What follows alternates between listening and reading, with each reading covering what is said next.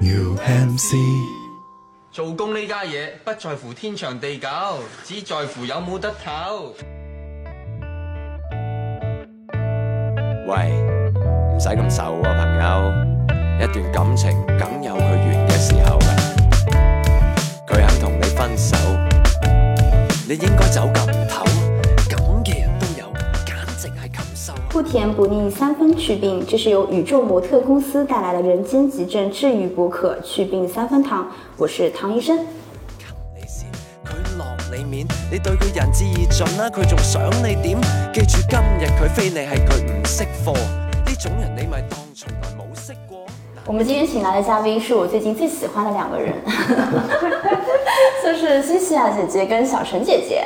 嗯，对，主要是因为我们其实这个约这局已经约了蛮久了。对对对，很早就有了，上个月吧，哎，对的，是的一个一。个多月了。嗯，当时我是看他最新的节目，就是关于职场霸凌，就是鼓励大家，对啊就就是是远远离这些职场垃圾人之类的。是的，是的，嗯然后刚好呢，我自己其实也逃离了一场为期五年半的职场霸凌，所以就有了这一次和一门心思的串台。谢谢谢谢，很开心啊。然后大家自我我我我也自我介绍一下，嗯我是新西亚佳佳，但 是对的，就是我是门师傅门腔啊。然后新西亚是可能最近大家比较容易去认识到我和了解到我们平台的一个一个角色，呃，也是受到了很多呃观众朋友们的喜爱。不知道听众朋友们有没有听到过？我想可能会有一些听到过，那没有听到过没有关系，反正他就是一个一个一个职场里面的一个人物，会会给大家很多帮助的一个 HR 的角色。嗯，然后小陈，大家好，我是小陈，我是给门腔化妆的呃女朋友，把她化成醒夏姐姐。那我们是希望就是在醒夏的这个职场系列里面，让女性、让女生，然后更加呃丰满的形象出现在大家的面前。为什么我会喜欢新西亚姐姐？其实本来想问你，为什么会有想要反串女装这样的一个想法？那、刚刚小陈解释了。就大大概说了一下，你可以就是细致的问一下她，她其实内心的想法挺多的。嗯，对，因为反串女装是这样的啊，几方面原因，一方面就是因为我自己本身是在职场里面做 HR 的，嗯，呃，我发现就是有很多很多，在招聘也好，在工作中也好，其实很多女性，至少在我那个行业来讲，我发现还是很多女生受到了不公平的对待，就是，嗯，对，但是我我不能讲每个行业都这样，因为我没有看过，但我只是说女性在我的那个行业上面受到的职场的不公平的对待还是很多的，所以我想要塑造一个能够帮大家解决问题的这样的一个女生的角色，因为我觉得作为我自己来讲，就是男性角色，就是大家在很多影视作品啊，包括自媒体当中已经见了很多了一些成功的帮助别人的等等的很多男性角色，我觉得再塑造这样的一个角色，我自己觉得没什么意思，嗯。啊，然后我也觉得就是可能也没有太多的不一样的地方或者挑战的地方可以去做啊，这个是我自己比较幼稚的想法，嗯。幼稚的想法，所以我还是想要去塑塑造一个女生的角色，这是第一个。第二个就是，嗯，因为反串的话，在自媒体这个领域里面，很多人做反串，很多人做反串，但是很多人就是在反串也好，尤其是拍到职场的话，其实还是有很多符号化的怎么讲去演绎一个职场女性。嗯他们没有说很，因为职场女性也存在那种很专业、很雷厉风行，然后不闹事的那种。但是很多人就是喜欢去把职场女生拍成一种可能啊，我就是叽叽喳喳的，或者就是我我没有心思在工作，就会谈恋爱，或者整天就是搞一些人际关系搬弄是非的，嗯，这种。所以我我觉得这个也其实是一种不太健康的一些信号释放出来，因为至少我自己在十几年的职场生涯当中，我是看到过有很多很专业的女性，是的。对，所以我觉得还是得塑造这样一个角色，让大家感觉就是，嗯，在自媒体这个网络平台上，让大家感觉到还是有这样的女生或者这样的很很厉害的女性角色，嗯，在在现实生活中是有的，不要戴着有色眼镜，看把网络上的一切都当成是真的，就这样，嗯，这些应该也上过班吧？这当然当然当然。啊，所以说我一直觉得他在我心目中就是一个理想型，就思路楼清爽嘛，对啊然后举止又很大方，然后他口头上我的帮能觉得帮不死干嘛。那对于我们来讲，其实这种共赢的意识，我们其实刚刚前面我们录节目之前也聊了很多，是我以前其实我觉得怎么说呢？就是是这种现代其实有一点点开始缺失的，但是这种东西在曾经在一定的规则之内，应该是一种共识。嗯嗯。然后我就觉得新西兰姐姐这个角色，起码对于我们来讲，就是把很多我们理想型的状态又带出来了。嗯对对，因为我其实新西兰里面很多处理过的问题，也是我之前在职场中真实遇到过的案例，真实遇到过的问题，但是可能有些的事情我当时没有怎么处理好，嗯，那我觉得可能我要反思一下，或者你在复盘是吧？复盘一下，就怎么去处理的更好。而且你刚刚讲到那个共赢，我也非常同意嘛，就是其实很多呃信息啊，它一方面是从自己出发，另一方面它其实很多话术是利他性的嘛，就是这样比较容易去在职场上搞定一些事情。是，嗯，那我们今天主要是想聊聊职场 PUA。嗯，这个词其实现在这几年讲的也很多了呀。是的，对吧一直一直存在的嘛，这个东西其实只是被现在被大家用 PUA 这样一个我觉得名词去定义出来、概括出来一个事情，但以前可能我们不知道。以前就叫职场霸凌吗？霸凌这个词，我也感觉是最近几年对是的以前就是以前我以前我不知道什么就欺负人，就 是 被教化。被教化，职场欺负人，就打压，打压应该也有吧，就是那种嗯，所以现在还是有很多嗯 PUA 的职场的 PUA 的话术是吧？你可以嗯是的，是的，是的。那本身的话，我觉得像职场 PUA，其实就像我刚刚你讲的，就是我的朋友会觉得说，那我为什么当时你没有制止啊，你没有拒绝啊什么的？但是其实就是身处其中的时候，我们是很难去反抗的。嗯，你可能心知肚明，你也知道这个底底层逻辑是什么，但是就是很难，因为我觉得职场 PUA 就是像慢性毒药一样的。是的，它不是一杯鹤顶红放在那边，就是你你是看得出来的。其实我们如果没有及时制止的话，就是很容易陷进去。嗯，我后来就是也是在复盘我这个五年半发生了什么，也有这次节目的合作嘛。嗯，我当时就在想说，其实刚刚开始的时候。我们其实从一开始就作为一个职场新人，感觉是一种别扭的感觉。嗯嗯，他其实不会觉得说你好像是被欺负了，因为很难辨别。对。那你是不是真的？你刚刚新人，你这个不会，那个不懂，那主任或者是你的领导 leader 就是呵斥你，或者言语上犀利一点，其实很难辨别的。嗯。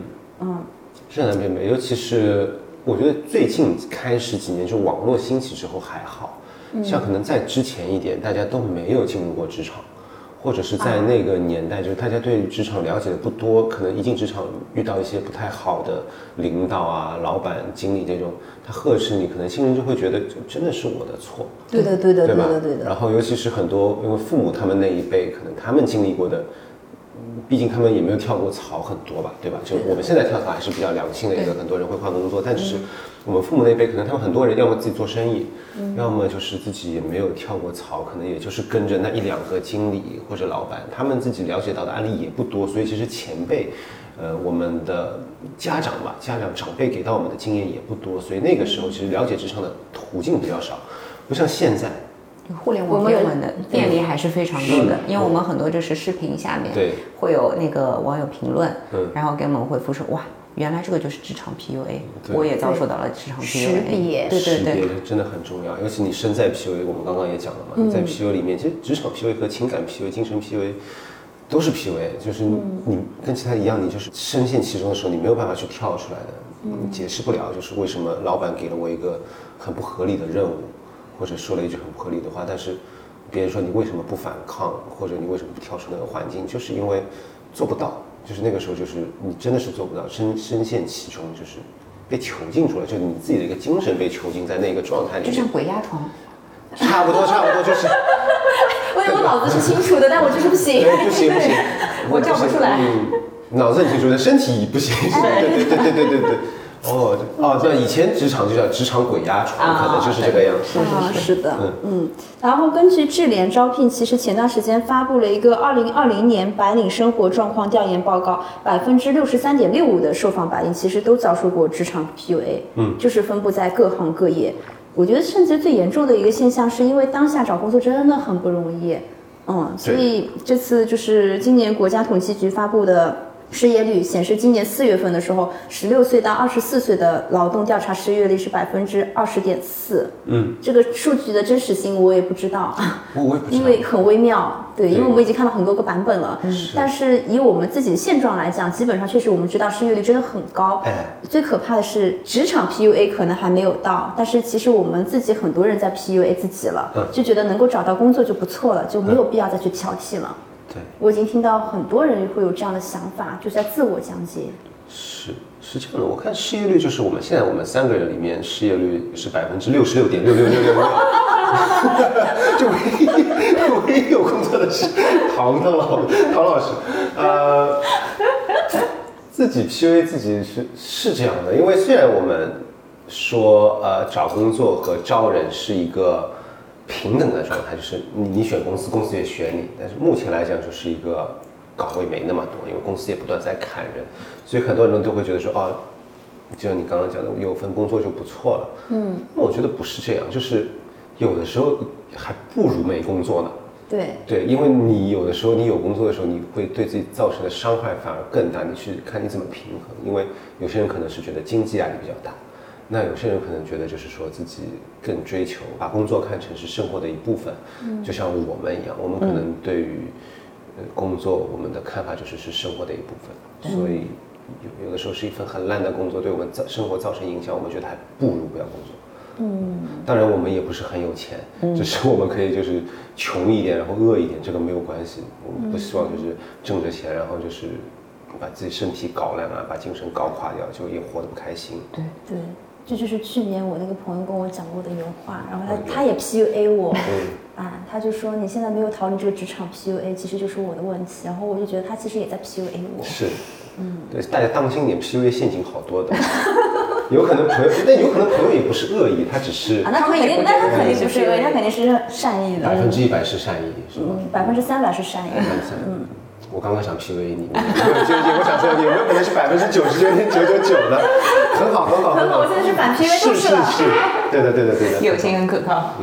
那我们来看一看，就是常见一些 PUA 的话术。嗯，我觉得这个你应该比我有经验多了。啊，怎么说？是我一直 PUA 别人啊，没有，你那这个故事比较多 因为我只能讲我我自己的一些总经验总结。嗯嗯，对，我觉得这次走出这个五年半这场 PUA，我就跟我前同事们在聊，我说有什么案例就是大家记得的吧？然后一刚觉得还是我比较厉害，我能够讲出这么多条条框，我总结出来。他说他只记得当时的一些情绪。嗯，因为那些故事，我们可能当时其实真的说的话，我觉得我们的聊天记录都是我们的文件传输助手。但是当那件事情过去了之后，你哪怕跟闺蜜们的聊天记录翻出来，其实留下的就是一些情绪。那些事情，刚刚我讲给你们听的一些案例，其实到我这边已经没有痕迹了。嗯嗯，但是我们归纳下来，我觉得好他很喜欢毅力进食的提问。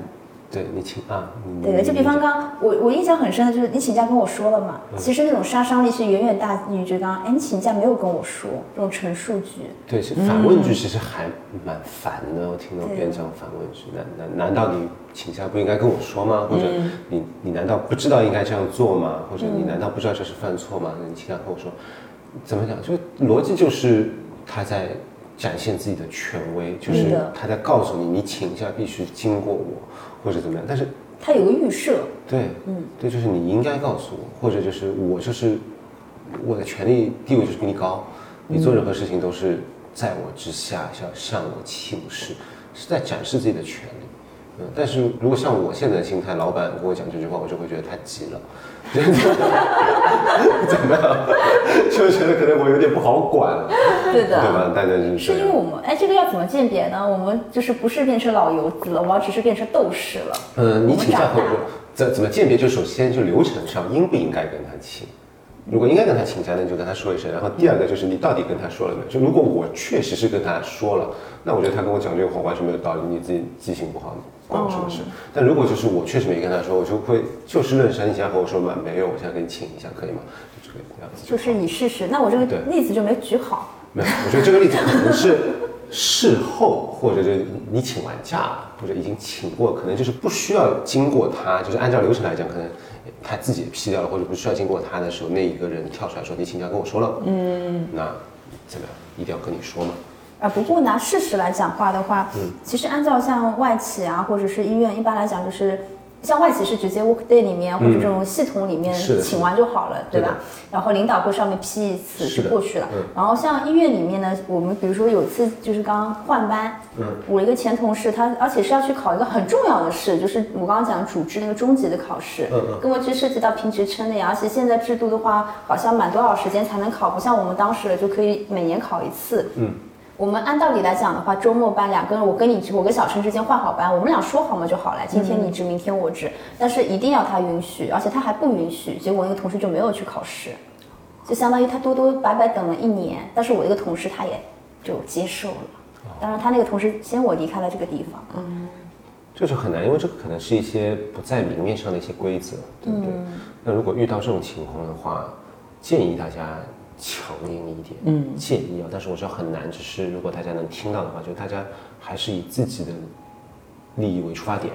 就至少我的行业是这个样子，因为我知道医生这个行业是比较特殊的，你们需要照顾别人，你们应该还是那个什么宣言，那个是要啊，希波克拉底誓言。希波克拉底誓言，对的那个。那么他有背过希波克拉底誓言吗？他这样对待我们的时候，对啊，所以啊，你看我现在很难被 PUA。我知道，我知道，所以就是大家要去衡量一下，因为我我不太明白你们那个行业的一些规则，只是说正常来讲，我们普遍来讲，如果说一个规则是没有写进公司条例或者怎么样，就是大家约定俗成的一件事情，你有权利提，你就是他可以拒绝你，他也不可以拒绝你，但当他拒绝你会影响到你自身非常大利益的时候，建议大家就是以自己为主，以自己为出发。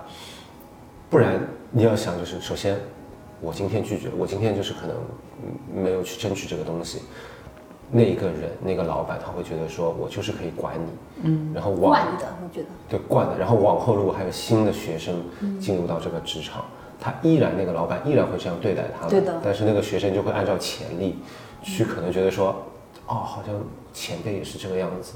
或者会有学生来问学长说：“你们当时是怎么处理？”他说：“当时我就没有去考那个试。”那其实对后面人的心理，你我说“帮凶”这个词有一点严重，就是帮凶。也没有的，人家也是受害者，人家人家没有去考试也是受害者。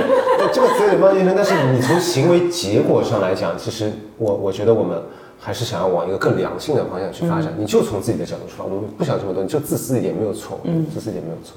因为既然对方都这么自私，我也就自私一点，大家就不要讲一些什么情人。啊，这个就是我前几天跟朋友在聊，我觉得像谈恋爱也好，友情也好，或者上下级关系，有的时候我跟你的相处是一种模仿，是一种镜面。就比方刚刚你怎么对待我，我就应该怎么对待你。对啊跟谈恋爱一样的呀，其对实。对啊，就让他看看自己是什么样子嘛，哎 又又何妨，对吧？你向我走一步，我向你走九十九步，对，你退一步，我立刻逃走，逃逃九十九九百九十九步，对对的对的就这种，对，大家还是要关心，多关心自己。嗯，是的，但是这个真的是下巴轻轻讲一句没有用。当时我跟自己也讲，但是当时情境之下的我就是不行，是我没有用。所以我们要不断的讲，不断讲，让大家就不断这个我不期待讲一下大家就会听进去，因为每个人还是情况比较难。就刚开始有这个意识就好。对，有有这样一个事情对的，对。尤其尤其是像刚刚文强讲的，我们有很多时候是从象牙塔里刚刚出来的，是尤其像医生，这辈子可能只做这一份工作，做到退休。对对的，很难的，想想看，但幸好现在有网络嘛，虽虽然有好有不好，但现在有网络，大家很多时候会在网上说避雷这家公司等等的，就这种，或者大家讲一下自己呃是在现实职场里面被压榨的一些事情，就会找到很多朋友，然后大家都会一起讨论，大家会觉得哦原来是这个样子，对，而且大家会出谋划策，哎，对，哎。很好，还有的话，觉得你刚可以做好，你为什么做不好？这种是很常见的。啊就是别人能做好，那为什么做不好？对的，而且这个别人其实有的时候也是很虚指的，你未必是做的不好，嗯，人家也未必做得好，但是他就是要否定你，嗯因为这句话感觉就是从小到大爸爸妈给我们的那种，嗯，就精神打压哎的经典对就是句式。人家人家小孩怎么考得好，你怎么考不好，就是这样子。对，就当遇到这种问题的时候，建议大家就不要去想这个问题，一想你就会绕进去，就为什么我做不好？嗯就是我有一个观点啊，就是职场打工，尤其是职场，犯错这件事情是很容易的。就 为什么我做不好，就是因为就是很容易就做不好，做好其实很难的。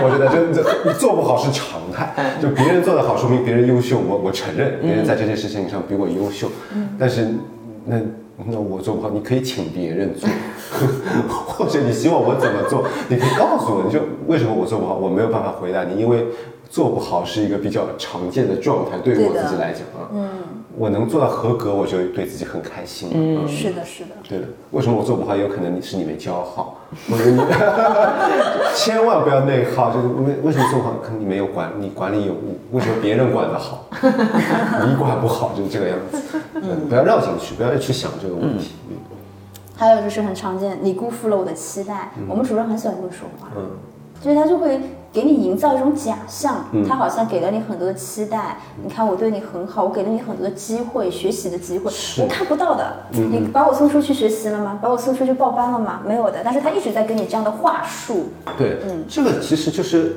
是 PU 里面比较高深的一种了。PU 里面就是说，那被我们发现了。对对对对，他有有些老板说，哎，其实我很看重你的啊，我给了你很多机会啊，你看你怎么都这样子，但其实他可能跟每个人都说，对的，他这个人就是他是平等的，就是对待欺骗任何人。呃，平等的期待泛滥，就是 是平等的期待，就每一个人。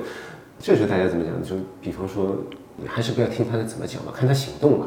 对的。看他行动，那一。般来讲，这种 leader 都不会有什么行动的。对的，那就也期待的话，我说，那可能你期待的太高了，适当降低期待，获得一个更好的心情。这就是黄子华说的，你不要对任何人抱有期待，没有期待就不会有失望。是是是，哎，这个也是脱口秀一直这样。你去看过脱口秀，所有主持人都会说，请降低对这场演出的期待，降低预期。降低预期就会一定是因为他们都听了黄子华的，黄子黄子华毕竟是个鼻祖，对对对，都是这样的，降低期待，降低期待希望老板，希望老板也降低期待，你也可以开心一点，老板 就是画饼呀，画饼我们最常见，画饼是 PUA 最常见，让你不要去在乎过多经济回报，觉得好好干，回头让你给你什么升职加薪之嗯类的，嗯，那千万不行，千不要相信他。不要相信，先给你升职加薪，你再好好干。嗯对的，就是一分价钱一分货对吧？然后好好干的这个就是看个人，我觉得好好干还是要好好干，但是不是由不是由老板来定的。嗯嗯，你自己干的好干的不好，你自己心里最清楚。但老板如果觉得说你没有干好，大家可以约定一下一个一个一个数字嘛，KPI 嘛，嗯，就最简单的，就是我约定好要完成哪些东西，我完成了就完成了，没完成就没完成，你不要说很主观的评断我好好好干或好好干。但这里面有一个陷阱呢，就是 KPI 这个数字的设定。你是老板设定的，对，所以就是跟老板设定的过的时候，你一定要谨慎。啊，对，就是老板会给你设定一个看起来，你你可能没经验，尤其是新人来讲，他没经验，他不知道这个指标是不是可达成的，所以但这个就我没有办法去每行每各行各业都有这样的问题，我没有办法去很具体地教他们，但是你要知道，就是你可以去问问前面，就是指标是不是可达成的。一旦你觉得设置了一个很过分的指标，就千万不要同意，嗯，千万不要同意，也是出于保护自己。我是想说，一方面的话，在很多的体制内，其实不被剥削就很了不起了。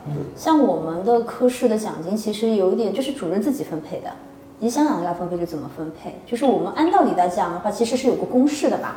就任何企业，就是 HR 那边谈薪都是有公式的，但是医院里就是这样子的。它其实是可以有很多的一些暗暗箱的操作，还有就是我们刚刚讲的，就是 KPI 的设定，它就是会给你设一个你根本就不可能达到的任务值，然后就克扣掉了。这个其实我知道，现在有些企业比较好的一个做法，就看、也不能说就比较好，就我感觉比较有用的做法，就是把所有的 KPI 从上往下设定，老板先定一个 KPI，就是你看到你的就直线经理，比方说啊，我们讲销量好了，今年我们部门、整个部门要完成，比方说一百万的销量，老板定多少？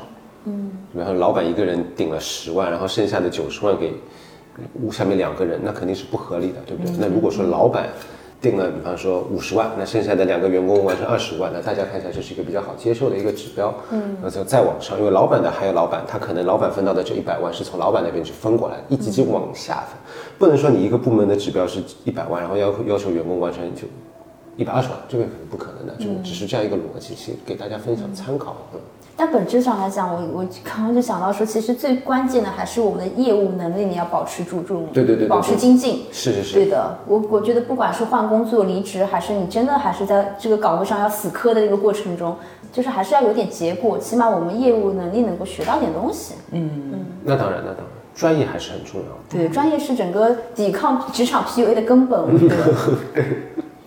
当然，我一直都觉得，如果你真的一点本事都没有，其实可能人家也不会真的 PUA 你了，就直接把你赶走了。我觉得职场 PUA 还有一个就是我自己的体会，就是说他又需要你干活，但是又不希望，就像谈恋爱一样，嗯，对，所有的根本都是一样子的。他又不想跟你分手，但是他就是要这样子掌控你，才会用这样的方式。这个算是有一点被 PUA 到了吗？我这这个我在想，嗯嗯，这个好像也是一种，就是说我有价值，因为每一个人都是会有价值的，不能说没有价值就不会 PUA 你，因为他本身就是在职场里面任何一个人，他都是一个劳动力。我可能会有点歧义啊，是这样子的，我自己个人的经验，有些前同事是真的不适合这个岗位，然后他就会一直辱骂式的 PUA 你，就是辱骂，然后把你骂走，这件事情就结束了，也不会存在我说什么离职被卡，就你有编制卡你半年这件事情的。但是我讲讲我遇到过的情况，就在我们一些一些公司，尤其是刚刚毕业的那种应届生吧，或者工作两三年的，那个时候是最容易去被 PUA 的。其实老板他不会管你的专业程度或者怎么样，他只要一个人帮他办事，就可能就是那种哎，私底下帮他去买买东西啊，订订车票啊，就这种。那你说他本身他在这个也不是他岗位上应该做的事，跟他专业度完全没有任何关系，但是老板就想利用你帮他完成一些私人生活的一些事情，帮我接接女儿下课，把我的车开去保养一下，就那种双休日。但是你说这个。怎么算他的专业度上的价值呢？也不算，所以这个也是有例例外情况的。对的但我就希望大家不要觉得说，哦，可能是老板因为喜欢我才让我帮他接送女儿，也不要这样想啊，也不要觉得说帮老板做了一些私人的事情，老板会对你就另眼相看，给到你更多的机会去换取更多的资源，嗯，这个也不是一个健康职场应该有的一个一个一个情况。嗯。其实我觉得职场 PUA 也是一件比较开心的事情，尤其是转折真丝滑。呃，其是聊起来，呃，聊起来想想，嗯，老板还真可爱呢。给我们提供这么段子，嗯，对对对，大家聊起来还可以做成一期节目呢。是的，是的，太好了，提供了好多素材，真好。对对对对，PUA 话术，哎呦，这个 PUA 话术真是预期违背。还有，就是多学点东西没坏处。啊，放这个这句话我虽然这么写，但是放在我那边，我说实话，我要么自我 PUA 啦，我是真的觉得我多学点东西没坏处。我我也觉得多学点东西，对的，没有坏处，但是可能多学点东西你会累，这个是唯一的坏处，就是你是不是你需要的东西。嗯嗯嗯。就是如果说举个比方，你是医生，你可能去学一些财务上的东西，那有坏处吗？没有坏处，那有好处吗？我不知道，好处可能在很久以后。就性价比吧，我们就看一个性价比，对不对？这就像我当时就是第一份实习的工作，我到一个金融公司里面去工作，然后当老板的助理。刚开始就进去了大概一个礼拜，老板也不告诉我应该做什么，我就自己在工位上面，他还跟我说要看书，他看什么书我也不知道，他也不不会跟我说就是具体，也就真的是不会给我安排工作。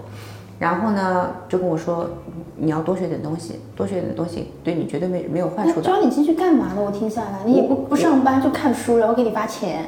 就那个时候就可能就按天算的那一种。嗯，对对，那个是发钱，但是那个钱很少。然后总算一个礼拜之后有一个活了，那个活就是送老板去出差，嗯送他去高铁站。然后我们那个时候是在中环广场上班的，然后要送他去上海南站。然后送他的那个交通方式就是坐地铁，那个是在下班的高峰，然后人人很挤，然后他是一个一米七的老男人，然后体重大概有一百八十斤，然后有一个双肩包，他出差背一个双肩包嘛，我帮他背着，手拎的那个电脑也是我帮他拎的，就是说你要多跟我出去学点东西，然后学的东西就是我帮他背着东西。这个这个就是我学的东西，这个学的东西也太生硬了吧？对，然后到到了那个高铁站，然后跟我说，哦，你不用出站了，到时候因为不用出站就不用再买车票了嘛。哦。嗯，回去吧，他说回去把那个车票给财务报销，三块钱还是四块钱的地铁票。嗯。嗯，就我不我不懂，大概就是反正这件事情之后，然后我就跟老板说，对不起，我这这份活我干不了。你当时岗位是什么啊？他就是招我进去跟就是说助理助理对。然后，呃，一家金融公司大概里面有十个人左右吧，就一家挺小的公司。嗯，然后还要有这样子一个岗位。嗯，老板挺有钱啊。老板好有钱，但是就是从这三块钱的地铁票里都抠出来的。啊，所以就是学点东西确实没法说，但还是要看性价比吧。对，对的，嗯我觉得是我也觉得是的这个东西，要有目标性的去学习吧。嗯，对，还有我经常听到的是，我是为你好，别人才不会对你说这些呢。哦，我之前跟一个电影频道串台讲过一部剧叫《叹息桥》，里面有个控制欲极强的妈妈，嗯，啊啊也啊也是这样子，一模一样的话术，大家所有 PUA 的底层逻辑都是一样的。港剧啊，但是他小朋友要考试或者要升学，他就是玩那种类似乐高那种模型，然后妈妈发现了，就当着他的面，让他自己小孩子自己把那个模型给踩碎掉了，嗯。嗯，就是压迫他，逼迫他。但是我我让你做出这么变态的事情，是因为我爱你，只有我我是全世界最爱你的人，我对你最好的人，我才对你做这些事。对啊，这个就是很容易去控制别人嘛，用爱的名义去控制你嘛，就精神控制，别人才不会对你说这些。其实我听到这个我也很难去，嗯，尤尤其这个你怎么去跳脱，可能就是还是得了解自己，就是我想不想听到这些，嗯，可能啊，哪句话不是是是我想听到的？对，就是比方说，呃我我对你说这些，就他是讲了一些很过分的话，做了一些很过分的事，就是说我是为你好，哎呃呃，别人才不会对你说这些或者做这些。那我要先问问看自己，你对我说的这些话或者对我做的这些事情是不是我想要的？嗯嗯，如果不是我想要的，那别人没有对我说这些，别人没有对我做这些，是不是说明别人才是对的？你在精神 PUA 我？嗯是的，突然又想到他讲过另外一句话，就是我其实很少在工作场合跟人家展示我的朋友圈。我我以前是那个朋友，就是朋友圈分组非常严格的，所以就是导致前天那个吃饭那个你们那个编剧你的同事 在讲说，感觉我的整个朋友圈画风突变，判若两人。但其实我一直都是这个样子的。嗯嗯，然后但是可能他们还是会从感受得到我是个朋友很多的人，就还蛮蛮 popular 的那种人。然后他就会经常会跟我讲说。你你朋友多有什么用？你那些朋友不会真心对待你的。什么叫真正的朋友？就是当你有难有事情的时候，那些人会跳出来帮你。哎，哎哎，这种话在我这边肯定是没有用的，但是他就是要这么讲。对，但是他就是想要控制你，他就觉得说，你看，真的你有事的时候，我我会帮你的。虽然我平时对你们都怎么怎么样，但是我是那种可以敢做敢当、能够顶事的人。你那些朋友都是跟你酒肉朋友，你真的怎么样的时候，他们能对你做什么？但真的我有事情的时候，都是朋友在跟我，嗯对，嗯。只能靠朋友，难道靠你的领导吗？所以我觉得啊，我我知道这个东西应该怎么去变革的，就是看这个人有没有拉踩，就是，对，这个就是底层逻辑，这这个人有没有拉踩，就不要说别人不好，我怎么样。如果一旦开始拉踩，大家就开始警惕一下啊，就有道理不要，尤其是言语上的拉踩。对，如果说你真的做了一件事情，比如说，哎，举个例子，别人送了我一个二十毫升的香水，他说我真的对你好，我给你送一瓶同款的五十毫升香水，但行动上它确实比别人好，行动上的拉踩我觉得没有问题啊，言语上的拉踩大家一定要 一定要谨慎。那个也不行动上也不叫拉踩，叫别苗头。对对对对，行动上就是对，行动上是呃有效竞争，对对对对，很好良性竞争，言语上不要拉踩，对，所以大家记住就拉踩，嗯嗯。还有就是年轻人就是要多吃点苦，没有一点点抗压性，你去哪里都不可能有作为的，就合理化自己的行为跟观点呀。我觉得我们每天早上七点半上班，你本来就早上很早，困得要死，交完班就是跟我们讲这些有的没的，就是我们这些人就不行，然后我们到其他地方也找不到工作了，嗯，你们还没有抗压性，不来噻。给大家分享一个我的观点，也是我自己在段子里面上演段子啊里面的一个一个观点，就是吃苦这件事情是这样的，是爱吃苦的孩子有苦吃。苦都流向那些爱吃苦的人。对你一旦吃苦，开始就会不断的吃苦。如果你接受吃苦这件事情，你就接受吧，但是你会一直吃苦，我是这样觉得。嗯苦尽甘来这个会不会有呢？有，但你苦什么时候尽呢？我不知道，就是因为你一直在吃苦，你看啥时候来呢？就大家还是要稍微平衡一下。我我对号入座了，我对号入座了。我现在想，就是以前太爱吃苦了，吃的啊吃了太多仙女下凡的苦。但是我一旦想想明白了，啊，对，嗯，所以就不要觉得你吃不起苦，我们太吃得起苦我们了。太吃得起。我们因为讲这句话的人其实不知道你吃的是什么苦，各每个人各有各的苦，对吧？人类的怎么讲？大来讲，就人类的悲欢不能相通。我不知道你在经历什么苦，所以你你也不知道我在经历什么。可能有些人就举个例子啊，举个很简单的例子，你丢了一百块钱，可能有钱人资本家丢了一百块钱，跟我们普通人丢了一百块钱，完全是不一样的感受。嗯，大家这个都是苦难，对吧？丢钱都是苦难，但是丢同等价值的钱，对于两个人本身自身条件不一样的人，感受是不一样的。嗯，对的，对吧？所以你不能说你就是吃不起苦，你就是丢不起这一百块钱。我确实就是丢不起这一百块钱。而且他有一个逻辑，就是说他知道你在吃苦，对你在吃一些本不应当受的苦，对对对，所以这个就是你省心啊，省心，嗯好玩儿。我做客。哎，而且就是有些人被 PUA 成功，这些员工最终就会默认这种领导的各种行为和观点，哎，就同化掉了。同化掉，然后就再到下一批新人进来的时候，又变成了他们变成了传递，哎，就像你上次跟我讲的，哎，薪火相传，薪火相传，好的不学。好不学，对，学不到好的，哎，怎么想？哎，觉得讲这都做不好，要你有什么用？就是废物。我不是帮侬讲过了嘛，觉得呃帮侬讲过，帮忘记掉了，就是会当众说我们医护人员是白痴，嗯就当时嗯当成病人，对这件事情，就是当时都很震惊，我还录下来了。你看告他。首先，辱骂这件事情，人格辱骂这个事情是犯法的，真的是可以入刑的吗？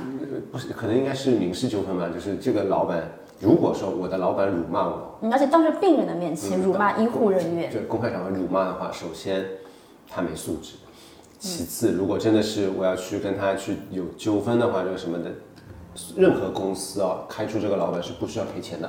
但是，一旦老板辱骂员工，然后老板再把员工开掉，是要赔很多很多钱的。所以就是过去很多，但是我目前几年上班的环境遇到就是，基本上没什么老板会辱骂员工了。嗯，因为老板，因为员工这两你这这两年也懂了嘛。嗯，你开我，你骂我，你没有，你不要骂我，你你有本事开我，大家都会录音嘛，是不是？你录下来就是老板自己造谣。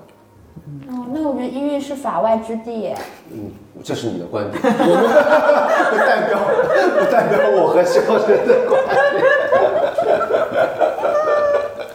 医院这个东西很特殊啊，你们有这么深入过接触过医院吗？没有，我希望不要深入接触，就任何职场的一个属属性，就比方说我们自己的公司，可能跟别的不太一样，就是公司里面发生什么事情，外人是不知道的，但是医院不一样，医院是我们所有人是任何一个人都可以去的一个地方，对。是这样吧？就任何一个人。哎，但是我们没有看到医院职场的那一面，嗯我们看到就是医院救死扶伤的那一面，所以我们就觉得医院其实是一个，就是还是一个像很有爱的一个地方，嗯，就是我我今天也不代表医院说话，我只是代表一个普通职工在说话。我明白，我明白，对的，因为我也被很多医生骂过嘛，这个对，是是的，为什么？为什么？因为他问题很多，哦，这个我觉得作为医生角度倒还好。对，一就我不知道为什么我这个体质就是一直，我去了医院就开始挨骂，啊，我想听听就是怎么样的 situation，对不对？就我太笨了，这个确实我不知道是我自己 PUA，我就可能 这个不是笨，就是他他很老实，他很喜欢一个问题打破问到底，就比方说我体检报告啊。说我甲状腺有一个结节，哎，我就去挂号，我说医生，我这个甲状腺结节我挂号要挂哪里？嗯。比方说他给我讲讲什么科，我说啊，那那个科行吗？因为人家已经告诉你挂这个科我说那。就是挂这个科吗？我说哦好的，然后挂完之后我去医院排队嘛，可能就是现在很多医院不是要先去护士台，预检台啊预检 MM 嗯呃没没有就是预检台，预检好之后就是要到了第二轮就拿拿好挂号之后，嗯护士台会帮你安排一个号，你就那边等着，嗯我就说哦我说给你，我说这给你就可以了是吗？我去那边等就可以了对吧？坐着听叫号就可以了是吧？我我看到前面有很多人走过去，我我不需要跟他们抢对吧？就是我就。然后他逐渐脸色就变差，医生，是可能是我占用了公共资源太多，是然后到了科室里面，我那个结节确实没什么问题，就是因为是体检建议我去那个复查一下复查一下，我我排了两个小时队哦，医生看我说嘛，就你都过来看看吧，没事回去吧，这样。那你下次就是体检报直接发给我就好了呀。我是那以前没那个时候不认识你，嗯，明年的体检报可以发给我那。个医生，那个医生就在跟后面那个两个男的嗯在聊天，哎，你这是什么东西？昨天那个求生的，哎来来，哎，有什么问题吗？我把那个东西给他之后，他说。你这都来看，你不要看了，你下一个人，你不要浪费我时间，你这个你不要看，哦，但是没事的。那他也他也有问题，他没有跟你解释为什么你这个东西就没事。对就刚刚刚刚才你比方刚刚你这个只有两毫米太小了，或者什么边缘比较清楚也比较光滑，根本没事，你随访就好，也是个说法。对对对那他也有问题。对，所以我也没有被 PU 到。我说真的吗？就我不要没有关系吗？就我还没有走，是吧？美色里。我说那这个，我说但是体检报告让我来随访啊，我说就这样就可以，真的没问题啊，真的没问题。啊啊好，然后就走了。所以医生很多时候对我，哦，态度很哦。那我听下来，目前为止，除了你前面是很烦，就是对护士那边是很烦，前后面的还好。对于护士来讲，就是他觉得这是个常识，嗯，哥们，你把号给你就等待，你跟而且我跟你讲的很清楚了，你为什么还跟我反复 confirm 这件事情？那但是你对你来讲，你没有经验的呀，对，哎，那你你你没你为什么自我 PUA？你没有问题啊，我没有觉得我有问题，只是我觉得我自己这个体，我也接受这个事情了，因为我知道我有的时候就是比较啰嗦，我对自己不知道的事情我就问嘛，这个叫什么不耻下问，嗯，是啊，我觉得这是好事。就问就问，啊就是好事我也接受你给我白眼或者不耐烦，我都可以，我只要得到我的答案就可以。如果有任何影响公共资源或者扰乱医护人员心情的。这种情况我还是要道歉一下，但是我真的是出于我的角度，我想了解自己怎么了，这是我的这个病。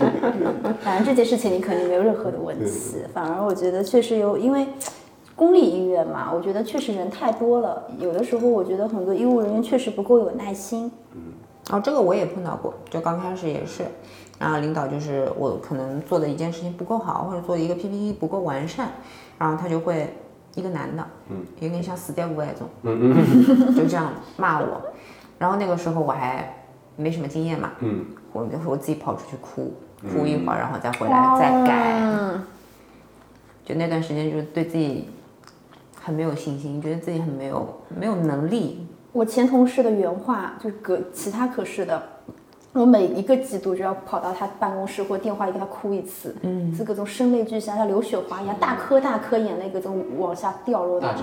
大珍珠，对，大珍珠要要掉大珍珠了，对了，就像表情包一样。但是也会遇到好的老板啊。我现在老板就很好，嗯哦，老板在听节目是吗？暂时暂时这个单位我还没有让他们知道我有这个播客，前面那个单位尽量也不希望也没有人知道这个播客。哦天哪，那我们同事都知道我我的播客完了。但不一样，我觉得不一样。我前面是有点避讳，但是基本上现在很多要好的也都知道了，他们也都知道今天你要来，真的，嗯，对他们很喜欢你。谢谢谢谢。嗯，这个世界上没有人不喜欢文强，不可能，不可能，这样 PUA 我，天哪！很莎士 PUA。对对对，谨慎一点。嗯，我我前面说的时候，啊会会有好的老板。我以前在一线的那种奢侈品店，嗯嗯，里面的就是一线员工很多，就是大家当年哦，零零几年的时候，大家很多人的素质还素质还是参差不齐的嘛。然后有别的部门就是专门负责陈列的那个部门，需要我们帮他们摆货，摆上摆下。你看爬很高的墙嘛，然后我们就会帮他们去摆这个包，摆那个包，但是他们就说，哎，你怎么摆这么丑？那些人就说你不能这么摆，你角度不对，你这个丝巾没有角度没有写好，你怎么这么蠢？那蠢材，就这样讲。讲完之后，就是立刻我们的那个老板就冲出来跟他对骂，嗯，那这老板好好哦，对，你看这才是正常人。是正常人，啊，正常人我们就觉得他好好、哦，对对啊就是这个我们也被 PUA 了，对啊被规训了。就就就对骂，所以就是也是会有好的老板骂。什么呢？就忘记了，骂的也挺难听的，是吧？所以我不太，我只能说忘记了，就就那些嘛，就那些国粹，就是语言语言。有的时候真的反击是还挺爽的，嗯，哎，是的，我很多我的视频里面我也想出现一些这些东西，但是借卡神，卡神，所以说不会出出现这种东西，但是还是得表达一个态度。我觉得真倒不是真的想辱骂，你就当你受到辱骂的时候，或者当你受到打压的时候，你怎么去表达一个态度，你自己去选择，对，怎么去强硬的去回应，嗯。但是我在回想我当时在那个就是 situation 里面，我们所有人就是沉默，就显得我们这个科室呢都很没用。你没有办法的，因为就是有些人就是有权利，是，他如果已经建立起那个在你们心目中那些 PUA 到一个极致的时候，达到那个也不能说极致，达到一定程度的时候，你们没有办法去大家都会觉得，大家当时的心情就是说我反叛我倒霉，嗯。对，而且大家有一种我只是来打工的，对。对，嗯，对的。到了五点钟下班了，这件事情就结，束了。也可以，或者你就静静看着他表演，也是另外一种可能。我性。是录音，呃，对，录音，哎，对，回来剪辑，录一个鬼畜视频，就是。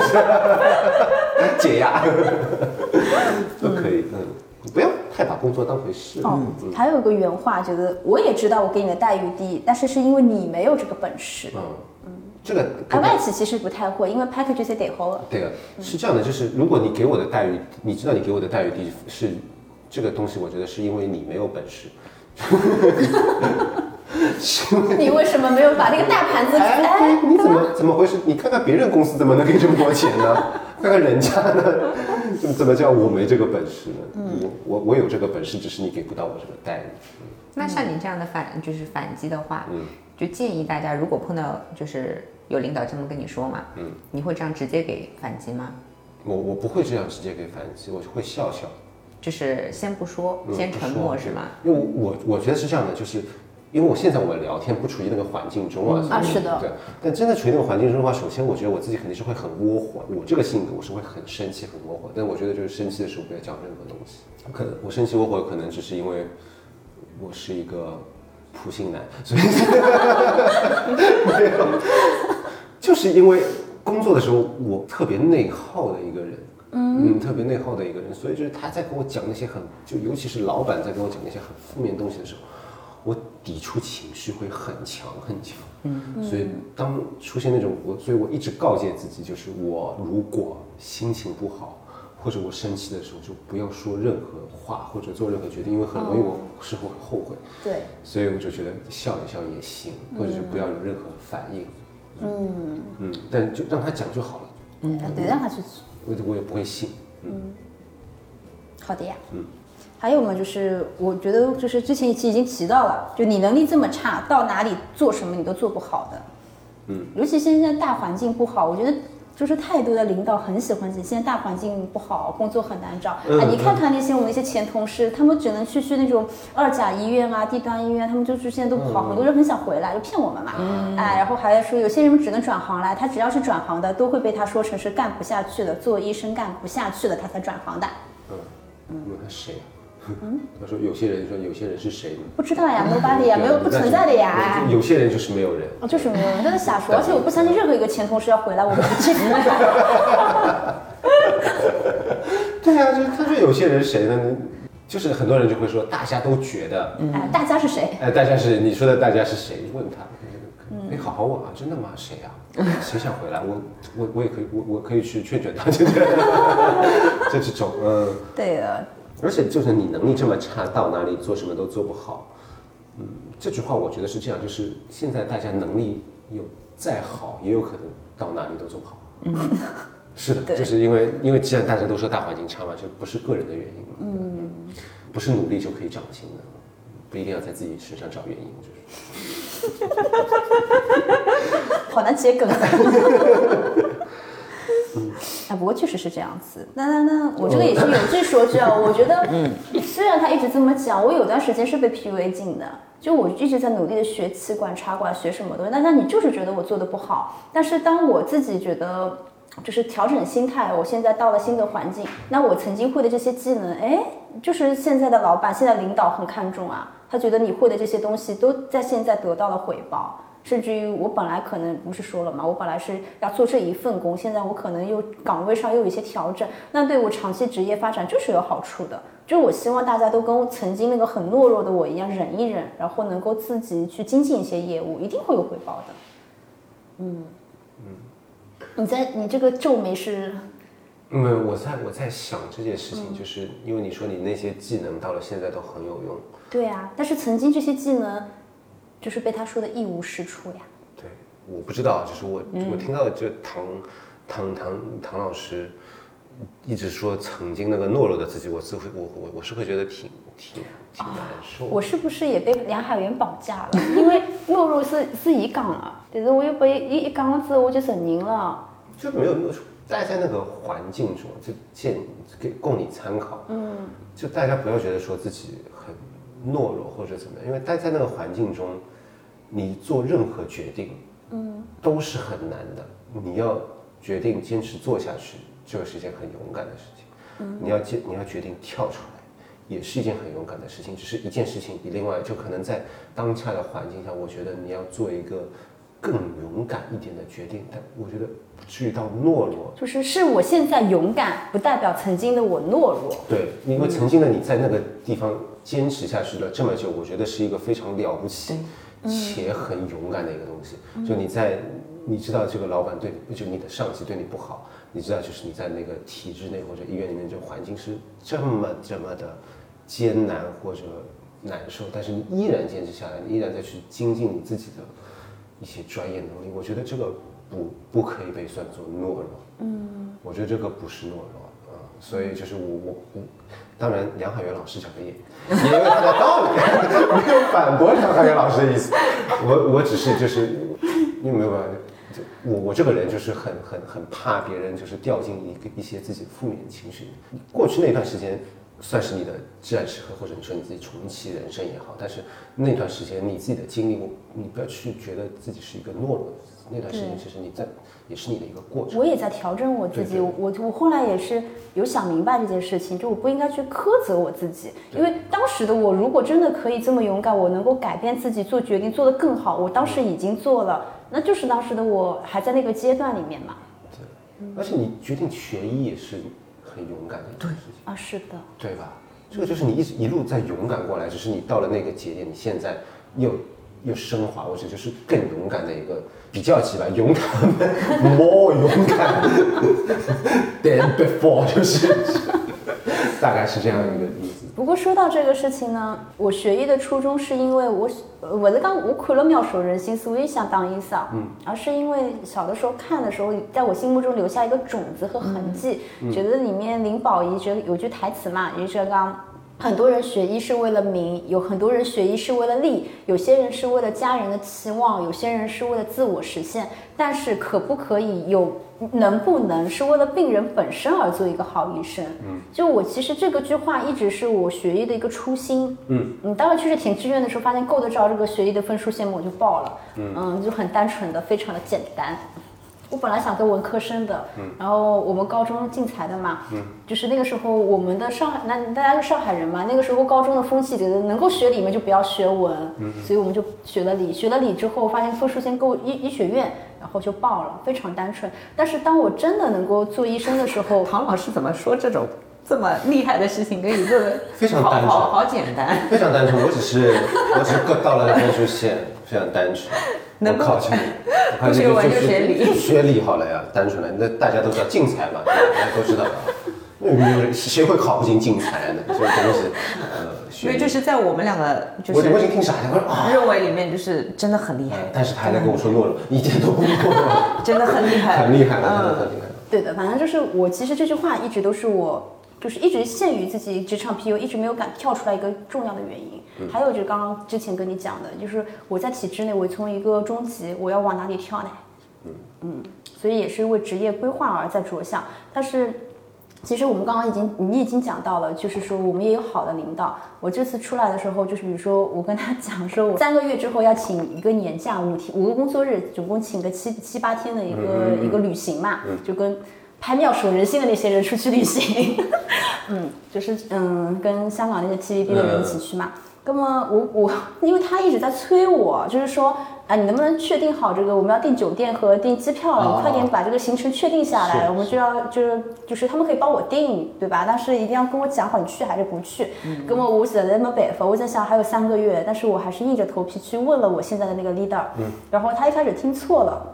他就以为要请三个月是吧？他以为是我下个礼拜就要去，你刚根本我刚刚才来第一个礼拜，我上班才一个礼拜，我觉得请下个礼拜一个一个礼拜都不在，根本是好像有点可以，但是有点不妥。然后我听听，我说没有啊，是三个月之后，十一月二十九号。然后领导就大惊失色，非常震惊，应该这有什么不行的？对你有年假了啦，你有年假你就可以请，你怎么你你为什么会问出这种问题？当然可以啦，当然可以啊对，然后那一刻，我其实更多的也是觉得说，哦，原来这种东西真的是需要自己慢慢去消弭的。嗯，我就是被医院 PUA 太久，他一直跟我讲说，除了婚丧嫁娶都不能请假。然后医院都不行啊是我们这个科室的，是他除了婚丧嫁娶都不能，而且是本人的婚丧嫁娶啊，不然哦那你 那我觉得合理，这个倒是这句话倒没有必要本人的婚礼你可以请假，就是你表姐的婚礼不可以请假，嗯，这个意思。好好，啊，然后但是对啊，我我我我就是呃，我我也会回想说，为什么我会觉得说我要请一个年假，我还会这么忐忑？当然不会在以后就不会再发生这种事情了。对，还这个行行业也是有有讲究的，包括就是企业性质，但主要还是看老板。主要就是看老板，因为我又不是对啊，我们有年假的，也有公休的呀，其他人不是都都走了嘛？对，对，很多老板都会说你你你你要再多请一点嘛，就那种老板，老板是这样的，老板自己也想请一下。就如果说我能想象的，如果我做老板，就员工随便怎么请，因为我也想随便怎么请，就是大家想请，就是放假就放假好了，是的，开心一点嘛。对的，这样其实对员工稳定性也高。啊，对的。当然也年假也不要太多，不然就像没有员工一样，就是也也散了 公司就是。但是能定好年假就就是能请，我觉得年假是嗯没有理由去拒绝员工的。嗯，我想象不到，就是这一个人有年假，公司给的福利，你给不起你就别玩，玩不起就别玩了。你这样给我这个福利，我就要用，用的时候就你就你就批就好了啊。对的，对吧对的。但是你想想，我们是一个我们前同事要考试都不让去的一个地这个方，也很变态的。很变态，是本人的考试，对不对？对，是吧？怎么他是当枪手吗？可以的。哎，格觉得我后来又总结了一个，就其实也是服从性测试，是的，对吧？对的，就像敬酒啊，对的，对哦。你是个东北人，嗯，哎呀，我不是没有任何地域歧视的意思哦，但是我真的好害怕呀，因为上海小姑娘不喝白酒的，我现在虽然也能喝一点，但是当时刚刚毕业不喝的，但她很喜欢各种年夜饭时候敬酒，就是她敬白的，就是比如说护士啊什么先敬你敬一轮，然后她就是装模作样，我们帮她去挡酒，然后最后她再喝，啊，就是要有这一个仪式，各种各种装当出来，后面反正也还好取消年夜饭。但是，但是，但是，真的第一年我要吓死了，这种各种敬酒文化这不行，这个也这个不行，这太太，就这就是服从性，啊，就是服从性。就是而且服从就是一步一步来的，嗯，到最后你就会慢慢服从。可能一开始说你帮我去买了什么东西，嗯，然后慢慢的可能你帮我完成一个什么文档，最后就是你慢慢帮我干嘛干嘛，送老板去出差。呃送老板去出差，啊，对的，那种。而且一开始你说，我以为是开你开车送他去，走路背包客。这个就服从性都是一点点来的，潜移默化的。对嗯对的，这个叫什么？这个叫一个叫什么理论？是一个什么阶梯的一个类似于，我忘记这个，就是他先让你往上走一格，嗯嗯，你达到了一格之后，你觉得没什么，然后再慢慢再往你上你走一格，就慢慢慢慢就变成到下一个维度。哎呀，这上上上马飞了。哎本来的话这种普通的就可以。哎对还有就是反思文化。就是他强迫你去反思，侬想想看，门腔侬刚刚前头只字典是不是记得不好？啊侬想想看啥地方字了记得不好？戳到痛处。先让我反思一下。哦，刚刚那个啊，怎么了？好痛，害怕。你刚刚为什么反应这么激烈？因为我很很怕这个东西啊，就就这个是现在我因为最近一直在就是大量的去剪辑工作，对创作，我就很害怕听到这个东西，太在意这个东西。害怕客户突然跟我说：“哎，你这个东西怎么剪成这个样子了你刚刚那个脚本写什么东西啊？反正你怎么这个脚本写的没有以前好笑？我说啊，他是不是在 PUA 你？又是反思文化的 PUA 你？嗯，哦，取消合作，你知道吗不行不行不行不行不行，？”要赔钱的。这反思，嗯，我这反思是这样的，就是，嗯，我我这个我倒不清楚，这个可能我还在被 PUA 中，我我是不断会反思的人，嗯，哎，就是怎么去界定的，嗯，五日三省吾身的省是识别，不是反思。对你那个你那期节目里面讲了嘛，跟另外一个老师，马一木老马一师木老，师，我很震惊，他想变成一棵树，你是不是叫马一木？树精开口，不对不起，马一木老师，马一木老师可是每期节目都会听的呢，不跟梁海源老师不一样。把我剪掉。马一木，他以前是做合唱团的，独唱团独唱团对，独唱团那个杂志我还买过呢。啊，是吧？对的，我我们这种年文青当年都买过。是，还有一个那个啊一个哎 APP 对啊嗯最近是没有下载了，以前还是下载。是这样的，就表示对马一木老师的尊重。嗯，你想 Q 到他是为了什么？我已经忘记头像讲啥了。吾日三省吾身，哦那个也是我那期节目在学到的，是识别，是识别。对，是识别。但是，我也不是因为这句话我才去反思，我只是会觉得说，我要不断的发现以前一些总结一些一些以前犯过的错误，或者因为有的时候就是像我现在拍视频，我只说我自己，我不断创作，有的时候就是我埋头在创作，是那种往前冲的那种感觉，但是我就有的时候会去回头看一些可能三四个月前的视频，就觉得垃圾。啊，我也会。我也会。这个不是很正常的对，这个是事情吗？复盘啊。对啊，是复盘啊。就像你刚刚不是第一句话就说我这个节目做的很佛系嘛？嗯，其实。梁海源老师是我第一期的嘉宾，对对对对啊，就是很垃圾那期。我我是说我，我梁老梁老师非常完美，我很垃圾，是因为 因为我有不专业。我第一期我帮自家朋友去录，我去找了梁老师，他而且那天还遇到了飞机在。飞到一半颠簸颠簸还要飞回去，各种很惊悚的事件。然后又是在全国巡演过程中还陪我录了第一期，然后但是我自己表现就很差。我曾经非常介怀葛当的期，然后我马一木又在煽风点火，让我觉得梁海源也很在乎。但其实梁海源可能根本就不在乎。他应该是不太在乎。是的，是的，就是马一木在煽风点火，但我很在乎呀，我就觉得我表现的不好呀。然后一开始就是上不上之类的，但是我今天在想这件事情，我觉得有哪能呢？大不了让梁海源再陪我录一期好了。哎，对呀。是呀，那返场好了呀，因为我我像我跟马一木那期，我觉得要比第一期要好很多，因为我在成长呀。嗯，对啊。对啊，这是很正常的事情。要是你再看三个月之前的门腔的视频，你觉得好像差不多，那就表明是现在的你没有进步呀。对。啊。现在我没有进步。哎呀，我怎么了？不是，我的意思是说，你不要老是想着前面三个月你不好，你现在很好呀。我还把你最早之前的那些觉得视频还是翻出来了。啊，在我跟你你在认识你之前，我就去翻过了，都都挺好的呀。这都是我们曾经的过去。是反思文化。嗯嗯，我觉得反思是为了进步，但是又不用强迫自己非要进步不可。对，这个这个很重要，而且我我自己的底线就是。我想反思的时候，我反思。哎，我不想反思，你不要来反思就轮不到轮不到你来告诉我要 反思。对对对对对，这个是可以，这个是可以接受的啊。烦死，哦，吓死我了！刚刚一下子进入那个，因为最近不好意思，就是压力比较大。对，我一下子被你吓到了。我也是。太可怕！我感觉你要逃走了。是的，就戳到你的心窝子那种感觉。哦，对对对对对对，戳到心窝子了，戳到心窝子。哦，对对对，是我自己太敏感了，是我的问题。对他是一个很敏很敏感的人，很敏感的星座，因为是巨蟹座嘛。巨蟹座，海源老师也是巨蟹座，他也很敏感。啊，嗯，海源老师很好，嗯，关我什么事？来，我们讲讲后果。继续外号。讲讲 那个。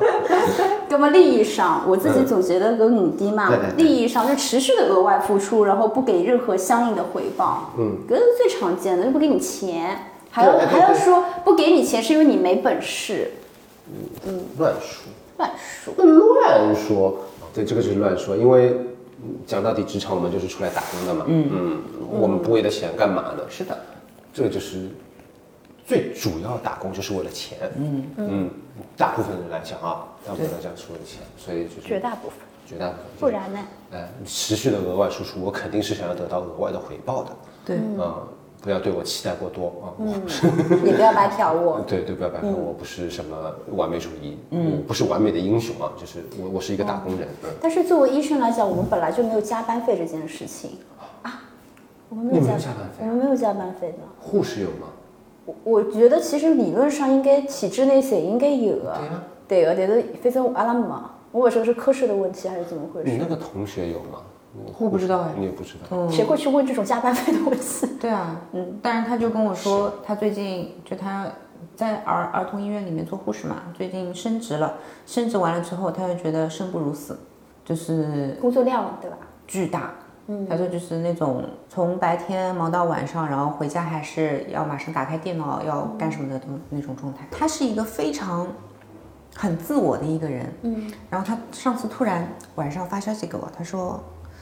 你觉得你现在的工作有意义吗？啊啊什么？就他从来不是那种很感性的人，也从来不跟我说这种东西。他是我高中同学嘛，就我感觉还是蛮了解他的。他突然跟我说这，我吓到了。我说，嗯，我怎么了？我觉得我现在做的事情，至少在为自己打工，我觉得还是可以，虽然累了一点。他说，我最近升职了，但是我觉得我想死。嗯嗯，就是这种那种状态。首先，我觉得工作的意义，工作的意义的意义又是什么东西呢？为什么要去就是追追问这种意思？嗯，但是他说那种上班像想死的心情，我也有过的。嗯，我那个时候就是会幻想。就我已经有完整的剧情设置了。我就在想呃，真的是老奶锅，我要骗我们的护士，说我什么感冒了发烧了，他让他给我打个留置针，他给我打完留置针，我就可以给自己去推氯化钾。我已经想好了自杀的方法，可以快速让我死掉。推氯化钾觉得最垮了。真的假的哦，对对，观众朋友们不要学习，觉得觉得当时那种心态就是在这个顶，把自己顶在钢头上，我能够理解的。尤其是我当时工作量又是属于极大，然后又是属于这样子的一个不快、极度不快乐的一个状态。嗯嗯，但是他一定要自己调整。而且我其实重启人生那期讲了，没有人可以救你的，关系再好也救不了你的，爱人、爸妈，对只能靠自己。是的是的真的只能靠自己。但是这个话呢，我哪怕是已已经跳出来了，我也不知道该怎么去劝慰别人。它是一个感觉是一个比较很虚的东西，但是有一刻你可能只要有一刻，他就立刻能想通。但在这段时间的时候，我觉得他深陷其中，他是想不明白的。对的，嗯，我我觉得他可能其实道理他也懂的。如果是你跟他讲同样的话，他有一百番言论可以来劝解你。对他心里都知道的，大家都是成年人，对，都活到这把年纪了，什么道理不懂呢？我还有很多道理不懂，我还在学习中。至死是少年。谁会问别人加班费呢？对吧？就我，我啊是的呀我我一直会问别人加班费。不耻下窝的人 啊！对，我们我们当时就没有加班费的啊。我觉我觉得搿个事体给讲到，为什么我当时说你说那个什么嗯，不让下属换班去考试嘛？我不是讲你，我说你说他是帮凶是说的对。嗯。就比方讲，那个辰光我来养心病嘛，就是你们不是看过我手烂掉那个照片嘛？是不是很？触目惊心，然后我当时我们就相当于很多人，当时我们是呃值班费应该其他人是零，因为不值班。嗯，那我一个人值班，相当于我三十天值班费都是我一个人的，嗯，对吧？但其实这个钱也不多，嗯，但是我最后看到是这个同事排的考勤嘛，嗯，然后我只拿了一半的加班费，另外一半的值班费给了我们另外一个给了另外一个同事。他其实这个事情本来我是不知道的，因为以前不是都是就是算考勤啊怎么样，但是也巧，因为当时是疫情，很多时候是用微信群来沟通，哎，立马就有人把这张考勤表发给我本人看了，三秒钟之后我就看到这个事情了，然后我就直接去问这个男同事，我说为什么？我说我不在乎这一点点钱，但是我很在乎为什么要这么做。他的反应也是，唐姐姐，你觉得这是我的决定吗？就是你觉得是我促成这件事情是我做的吗？那肯定不是我受益的呀。我说我明白，但是我还是要，对，要跟你沟通一下。你而且你也是偷偷的这样子处理的，你也没有私底下跟我打声招呼，而且还是我自己发现的。我人缘这么好，真的是立马就有人告诉我了。那其实这不是帮凶吗？这也是帮凶呀。这是帮凶，但是但是你会觉得他也是架在一个受害者的位置上，就像刚刚我们两就是在录节目之前聊的那些话题一样，我们本意并不是想做这些事情，但是就是被架在那个位置上，然后结出了一个这样子的果，大家都在互害，不应该。的。不应该是这样子的，所以本质上其实还是源头有问题，我们对整个环境就是一进入了一个恶性的循环，是。大家都在互害。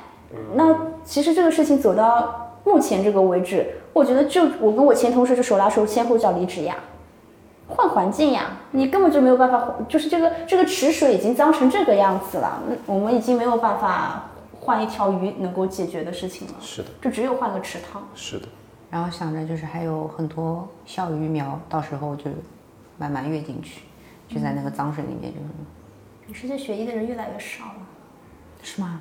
现在学这么多，我是自媒体自媒体，是好消息吗？我们竞争很大呀。嗯，那我去学医了。啊，那角色上就是剥夺你职位上应该有的权责力，嗯，对吧？对的，不就是学权呀？嗯，他要独大，就是要霸占资源，霸占话语权，而且要垄断。垄断，然后你就没有办法去，你你可能就没有办法去找到别的渠道去申诉，对吧？就是在因为在职场里，对，对，就不给你任何申诉的渠道。对，对，这就很难。好可怕啊！你在职场，因为你你即使遭受了，大家可能一开始都是会有那种求助心态，对对对对对对对对对对啊，对吧？啊！找不到就很难了，你就就觉得啊、原来我也没办法。就像你被嗯之之前那个电影那孤注一掷，就是你逃，你你也怎么逃也逃不出来，你是缅甸那种。啊啊，尤其像阿才，就是我的孙杨老公，哎，他就是属于。就是你看他脖子上都是疤，他可能曾经也是那个什么张艺兴啊之类的，但是他后来成了一个施暴者。对，我自己有做不了 HR 的那一段，就是我没有办法去做坏人，我自己很难去做这个，我是不喜欢被就这种洗脑或者怎么，因为很多老板都会跟我说，你这样要控制成本，你这样你你你要解除合同，你赔钱太多了，你去跟员工谈，我们是瓦宁，对，你就你谈的钱越少，对我来讲，你就是一个更优秀的 HR。因为是 C 零啊，如果说，那我我自己是一个比较别扭或者比较共情能力比较强的人，就是我没有办法去做一些很多很厉害的 HR 去做的这个事情，就是啊，原明明是要赔你二 n 的钱，我可能把你赔到谈到零点五 n，我不觉得这对我来讲是一件很骄傲的事情，因为这切实的有一个个体他的利益受到了损伤。我不觉得公司是承受不起这些东西的，我也不觉得员工有可能员工他也有钱，他也承受得起，但是我不希望是我去让这个人遭受了他不应该遭受的损失，就我是自己心里过不去，所以这个就是我我做 HR 就是尤其是遇到大环境不好的情况，我为什么还会要离开？是因为我真的是做不下去，再去谈离职，再去解约这个打劳动关仲裁的官司，我都有点有点难受。嗯其实这个处境跟我刚刚讲那个前同事那个帮我算考勤，其实有点像的。有点像他肯定也很，我我假设他可能也是煎熬过的。是的，是的，我我们都是我我建议大家是这样去考虑另外一个人，对自己来讲会好过一点，因为那种我我相信有一个恶意，如果他对我的这个恶意是有原因的，我更能接受。我比较不能接受的是那种无缘无故的恶意。有有一本书，就东野圭吾的一本书，就叫做《恶意》，这里面讲的就是那个那个坏人无缘无故的恨着一个人，没有任何原因，他就是恨那个人，不断的给那个人加害、陷害他。但这个这本书我看下来是对我来说就是感触比较深，就是确实是会有无缘无故的恶意存在。那相比起来，我希更希望别人对我做的一些不好的举动是出于一些他们自己本身的逻逻辑自洽也好，嗯或者他们有自己他们的一个想法。那我觉得我至少能够去理解你，我不接受啊，但我至少能够理解你，我就知道这件事情是怎么发生的，我至少心里能好受一点。对于我自己来讲。可是我这些前同事们，这个联盟，我们的感受就是，像我们这位前任 leader 和我下面那个坏姐姐，他们俩就是逻辑自洽的恶人。对他们就是是平等的憎恨每一个人，但是他们逻辑是自洽的，在他们那个世界观里面、三观里面，他们就是他们是好人，是我们这些人不行，我们垃圾，我们能力也不行，对。他还觉得我的朋友们也不行，我们朋友们也垃圾，不上档次，所以他对你的恶意其实是有原因的，对不对？就是是因为我优秀吗？嗯，对啊，就一一方面是因为你是就底层，我觉得是你触及到他的利益。对，是。嗯，因为他有一个点，我突然想到，就是刚刚讲到没有人知道我的播客嘛，但是一定会有人知道我在录播客，但是大家又不晓得到底是什么节目啊什么的嘛。然后他就有一次来问我说，哎，听说你在外面录播客啊什么的，哎，你把名字跟我讲讲，看看我能不能给你提点建议。我说。我说不用了，不用了，我也是录制完了，并没有在上面花任何的心思，做的非常的佛系。然后他说：“你看，你也不肯跟我讲，就表明你自己也觉得这个节目上不了台面。”啊，原话，原话，嗯。但是我才不踩他呢。对啊，他说的这个话就很上不了台面。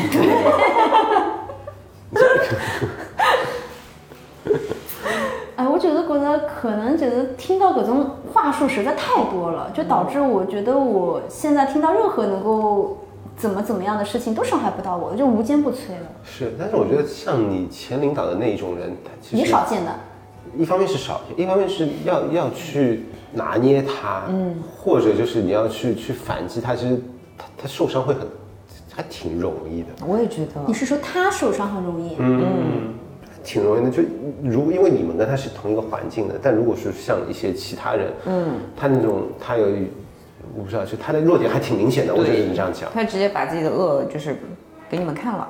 对他弱点很明显，首先就是他的利益问题，让我觉得他很很自以为是。你只要让他觉得他其实没什么本事，就不断地好大喜功呀！对啊，就这样打击他，他但是他到另外一个环境里面，比方说他跟你们在一起，什么时候他肯定是会遮掩这部分的呀对他就是以一个三甲医院 ICU 科主任的身份跟你们，你们还觉得哇这个人好厉害啊！我第一次认识 ICU 的科主任哎，哦，对吧啦？你你们见不到这一面了呀。对你反过来讲，他会撕给我看，他为什么撕不撕？他怎么会撕给你们看？他撕给我看，他是相当摊牌了呀。我们也知道他是什么样的人。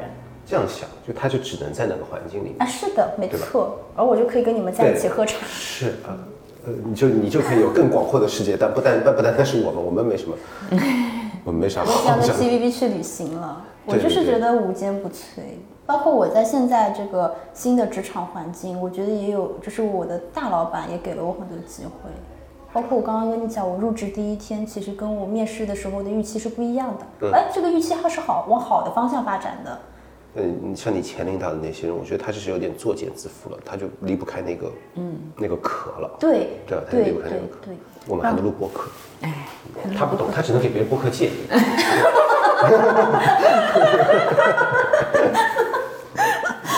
他只能不断的给着建议。嗯，笑死了。还有就是尊严上面，嗯就是有针对性的去否定你，或者是说把这种否定从一个事情上升到个人层面，哎，就是骂我们白痴。嗯，但一定要当众骂。他其实当着你个人的面是不会骂我们白痴的，因为没有什么杀伤力。觉得当众人越多，他越起劲。显示权威，对不对？对呀，嗯我觉得是这样的，就是他如果当着这种，比方说我当着糖糖的面，如果我在辱骂小程的话，就正常人会觉得是这个人的问题。就对啊，糖糖就会帮着小陈来骂你啊。我有问题，对小啊陈不用开口，我已经在骂你了哎。对啊，就所以就要骂好了，你出丑。我觉得这个其实就更多的人会发现对对他是个神经病。对他如果更大的场合他在骂，就是更大的人知道他是神经病。嗯，还有就是身心健康，我我有一个很严重 PTSD，就是一直到我真正离职之前，就只要手机呃微信也好，什么也好，看到一个来电显示，我就开始 PTSD，我就好，我老吓老吓老吓了。他跟花姐姐的任何一个人来电，我都很害怕。那现在呢？现在也不会给你来。现在不会给我打电话了。后面是有过一次，花姐姐给我发条微信，一刚这嘎子嘎哎，刚麻烦你去收拾一下自己个人用品。我早就在我离职前面两个月已经收拾好了，就当我准备拿 offer 的时候已经收拾好了。那你回了吗？我没回啊，我但我也没有删掉他们两个，我就是让你们看看我现在过得有多好，嗯嗯嗯，对，每天都很美貌。加油。那身心健康真的是会有影响。绝呃，你你你说身体嘛，我那个烂手烂脸，我我曾经有很长一段时间一直过敏，就是很严重的过敏，而且我之前是做六休一，做七休零啊，对，理工作息，哎，还没有钱，然后就是疯狂过敏熬夜。我跟你讲，能够保持成这样子的状态，我已经很了不起了。你像我们现在熬夜熬的没多久，就已经我我感觉我自己但小陈皮肤还是很白啊，白是天生的，这个是但你也没有痘痘啊，有有这里这里都有，但是其实没有太在意，嗯但还好，主要是现在就是为了自己做事情。我在意啊。你在意我发痘痘吗？我我我的脸，我就我是容貌焦虑很厉害的。但我觉得也还好呀。你容貌焦虑很厉害吗？他很厉害，真的、啊？他就是那种又自恋，然后又有容貌焦虑的人。我也是觉得自己还挺丑的。不丑啊，也很好看。但在家有任何地方可以就有可以有反射自己脸的地方，他都要照，就是那种又自恋又容貌焦虑。那你有想要做过什么事情来来改善你的容貌焦虑？你说这科技嘛，医美嘛，就是想过很多，但你也没有去做。没有怕痛，所以就是很别扭。对，很别扭。嗯嗯，讲到打工会引起身心健康这个问题，为什么要讲容貌焦虑呢？就是一直不开心，一直不开心会变丑。啊，是的，是的，是的，是的。哦，你前老板会对你有容貌就是指啊指责的，对不对？什么时候？就之前是说你什么三白眼、死死鱼眼啊，就是那个事情。好早之前啊。那你怎么在工位上不开心？那你不开心，就觉得你不开心。嗯。你不开心影响到我们整个办公室，你这样就影响到别人，别人看到你不开心，别人也不开心。啊，他就影响这个风水了。嗯不是风水，就是影响他们心情，嗯就一定要笑。嗯但是我这个人就笑起来可能更假，就是 他就以一张很正常的脸，然后就在工位上面就干自己的事情。影响伊勿开心，还影响到人家不开心，看到那个都臭面孔。啊这样老板看了不开心哎我，这个老板真的是，嗯，不来塞。你可以说我丑，但是你不能说我看起来不开心，因为我开不开心是老板决定。对的给多给我点钱，我就很开心。对，我觉得，我觉得是他们的问题。对的，反正我离职了之后，就皮肤也变好，因为我不熬夜了，对然后也不焦虑了，不焦虑我就不过敏了。我以前很明显的，就呼吸机跟血透的病人一多，我就一定过敏。哎，呼吸机平平缩一眼我就好了。啊，你是呼吸机过敏？这不是不是，这个这病人比较重，重病人很越多，我就越容易过敏，就焦虑举个例子，就焦虑。我哪怕我嘴巴上跟他们说其实还好啊什么的，但是其实表现，这也是梁海源先生前天跟我讲的，我开始他们觉得没有意识到，因为主要嘞，我忘记啥事体，伊拉就讲到艺人个事体，然后伊拉讲侬哪能可能是个爱艺人呢？你肯定是个 I 人，嗯，然后我还 PUA 他，我在别人面前都这么 E，你觉得我在你面前是个 I 人，是不是有可能是你的问题？你有没有反思过？对，就是要让他反思。反正有意无意吧，反正一直会忍不住我的流露出来我在医院的不开心。嗯藏不住的，就一个人的。对，就是藏不住，如果工作累或者工作状态不好，你就是会看起来就是。就不开心，你的状态就老不好啊。你记得我之前做猎头，有的时候那个时候胖到两百斤，对，啊，谁你我？你两百斤？对，两百斤。就你就是那个时候就是太累了，然后压力大，然后就就喜欢吃一些甜的，啊，那怎么减肥减下来的？创作创作创死 另一种压力。我现在已经有点吃不胖了，我感觉就哇，好羡慕啊！他就是那种天天没什么胃口，问他饿吗？就是明明一天都没有吃饭啊，大概到下午三四点饿吗？不饿。无欲无求。我没有饿的感觉，我就是天天在想那个稿子的事情。嗯然后讲回来，但是现在我在梁梁先生面前，就是他说充满了那种松弛感和真正的快乐。嗯，对。然后他还说我是报复性外向。嗯就是要把前面五年半的所有不开心都补回来。嗯嗯还有这种外向吗？瞎扯吧，瞎扯 那可能瞎扯。这个是脱口秀里面的一种技巧，什么技巧？叫陌生化，就是 报复性外向，这个是一个比较高深的技巧，就是。啊，怪不得他能成功。哦，明白了，明白了。对的，就是把两个一样的词语组成一个你不知道的词啊。你这个外向你知道，报复性报复你知道，一个组成起来就报复性外向，一个陌生的词，但是就会造出一些笑料。有一个胖起来，这个是那本书里面写的，好像也是他自己翻译的，我不知道。哦，暴露了，我没有看过他的书。对影响到身心健康，我觉得就就是要想想这个工作还值不值得做，啊，是吧的呀？。尤其你医生，医生应该最知道身身体健康的重要性。我觉得没几个医生身体真的很好的，你要么在各种长门诊的医生，你到点下班。但是我们医生是要依教研的，一方面是就是临床上的东西，就医学嘛，嗯，和你们想象到我们在干嘛。第二点就是教学，我们刚出车祸，哎，这种 EST 这种神经病出车祸的瘸着腿还要去大学里面讲课录教学视频，就是你教学那边教研室要负责很多教学工作，然后研就是科研，我觉得没有哪个医生，就是你的时间就是很难权衡的呀。我说嘛说什么做六休一，做七休零，但是我剩下那点时间也没有办法 balance 我的工作和生活。你还是在那边看文献、写文章，还写不出来。不要说很难写，写不出来，写出来了也中不了。那你那你最忙的那段时间，你是一天睡多久？三四个小时。连续四天。我其实呃约你的前一天是我在就是最后一个值班，礼拜三，因为我们十二点护士是中夜班交接班，然后才能去睡觉嘛。跟我们我要看出入量什么的，然后看看有没有医嘱要改动。那么最早最早十二点，但是其实你真的要忙完，可能是已经接近一点了。然后一个辰光我要困不着了。这个不是一种人的本能嘛，嗯，对吧？你确实，而且你是在动脑子的，又很疲累。我就在看新新夏姐姐的视频，我很想，这是我最后一个班，我就很想把我这个五年半的经历化成一点什么。我觉得这个人好适合来做我的嘉宾，嗯，然后第二天就促成了这件事情。嗯，好。其实我想问，就是有没有什么保健品可以推荐？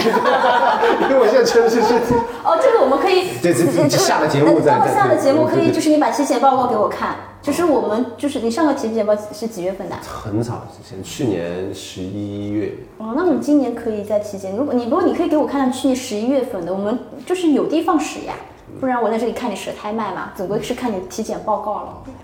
好好你學識呢個道理，獲益嘅係你自己，或者呢段感情係有啲苦澀味。不過你應該慶幸呢個人冇同你走到結尾。你個 ex 擺明呢一生呢一世，你都會憎佢做嘅一切，你後悔同佢一齊。正所謂自古人生誰無死，其實你想佢嗰日早啲嚟，你仲要扮咩？